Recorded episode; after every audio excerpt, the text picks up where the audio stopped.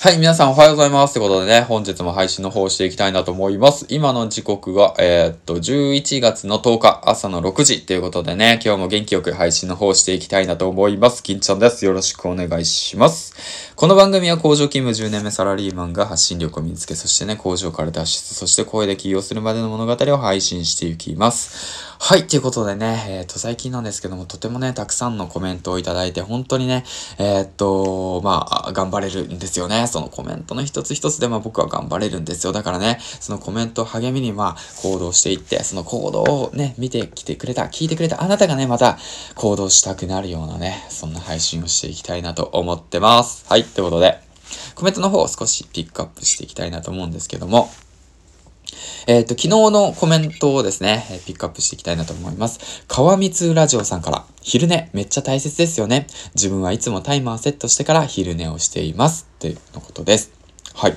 昼寝がね、とてもね、大切なんですよ。はい。大切っていうのは、昼寝することによって、あのね、なんて言うんだろうな、すごいストレスがね、発散されて、あーと、まあ、うまいこと言えないんだけど、うん、どうだろうな。例えるならば、まあ、めちゃめちゃ上司にああだこうだ言われて、で、すごいストレス溜まって、このクソ野郎って言って思ってたのが、まあ、少しね、15分から20分昼寝することによって、そんなことがね、さって言って忘れちゃうんですよね。忘れちゃうんですよ。うん。で、こういうふうに思うんですよ。いや、僕は、うん、そんなことを言ってくるけど、そんなことでわざわざ心を乱す必要ないなと。うん、まあ今僕がやるべきことはそこじゃないと。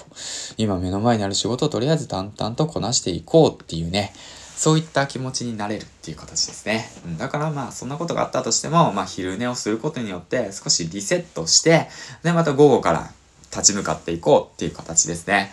はい、そんな感じで、えっ、ー、とね、昼寝の方コツコツやっていきましょう。ということでね、えっ、ー、と、川光ラジオさんコメントの方ありがとうございました。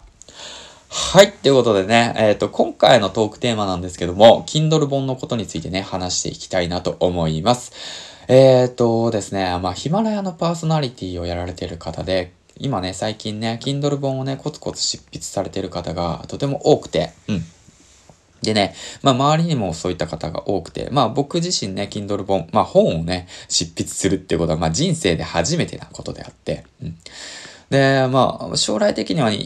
何本か、まあ小説みたいなものは書きたいなって思っていたんですけど、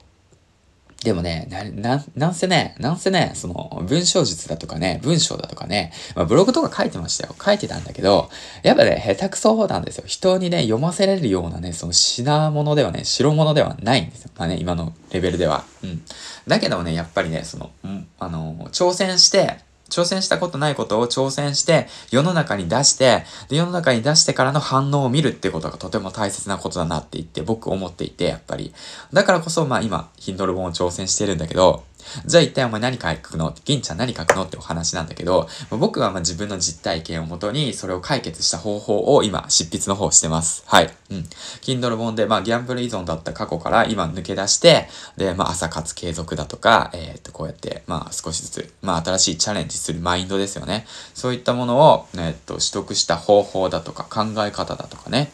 で、おすすめの本だとか、うん、この本で変わったよだとかね、そういった本とかをね、まとめた形でギャンブル依存から脱出、そしてね、えっ、ー、と、自分のね、その、囚われていた時間から脱出しようよっていうね、えっ、ー、と、環境から脱出しようよっていう本を今執筆しております。はい。だけども、だけどもだよ。やっぱね、ペンが止まっちゃうんですよ。本書いたりだとか、ブログ書いたりだとかしてる方は、おわかるかと思うんですけども、やっぱりね、うーん、止まっちゃうんですよね。まあ、毎日コツコツやっていても止まってしまう。ああ、ダメだな、俺ってなってしまう。うん、ね、ほんと全然進まか、進まなかったよ、この野郎ってなってしまう。うん。だけどね、大丈夫、大丈夫ですよ。もうほんと、一日ね、一文字でも進めれば、もうまあいいのかなってまあ思ってますね。一文字って結構レベル下げちゃってってるわけだけど、な、その、だってさ、比べると、過去の自分と、まあ僕は比べてるんだけど、1年前の自分と比べると、本を書こうなんて思ってないわけだから、だから聞いてるリスナーさんも何かしらね、あ何かをチャレンジしたいと思っているわけで、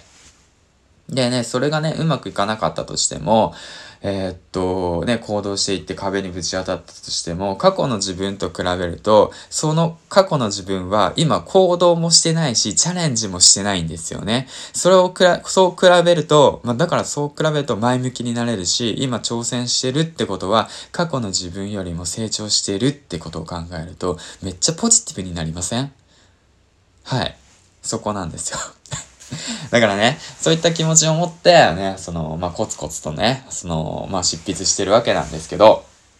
だからね、まあその、まあ、何が言いたいかっていうと、まあ本ね、できたらぜひ読んでください。はい。あのギャンブルね、興味ない人でもギャンブル依存の人は読んでほしいんだけど、その、いかにね、自分の時間を無駄に過ごしていたか、お金をね、使っていたか、信頼をね、奪っていたかっていうことをね、えー、っと、まあ考えさせながら、思い出しながら僕は執筆の方をしてるんで、ぜひともね、手に取って読んでほしいと思います。はい。